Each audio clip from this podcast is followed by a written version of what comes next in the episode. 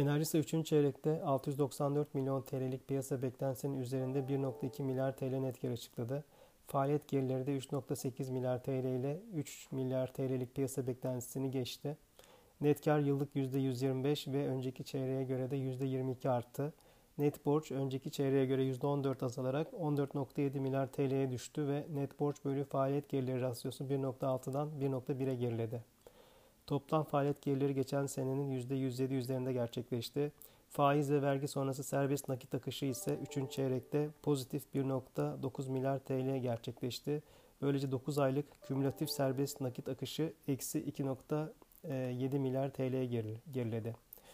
2022 yılının ilk yarısında elektrik alım fiyatlarındaki artışın ulusal tarife tarafından desteklenmemesi ve ulusal tarife hesaplamalarına dahil edilen yıllık enflasyon varsayımının gerçekleşen enflasyonun altında kalması nedeniyle nakit akışı negatif olmuştu.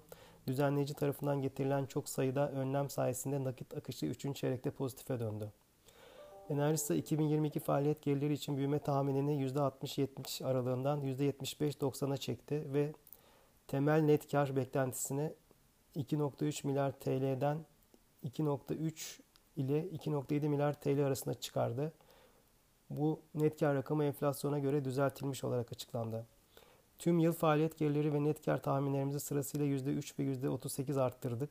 Düşen kaldıraç oranını da göz önünde bulundurarak ve revize makro varsayımlarımızı dikkate alarak hedef fiyatımızı 20 TL'den 23.50 TL'ye yükselttik. Hisseler için endekse paralel getiri önerimizi sürdürüyoruz.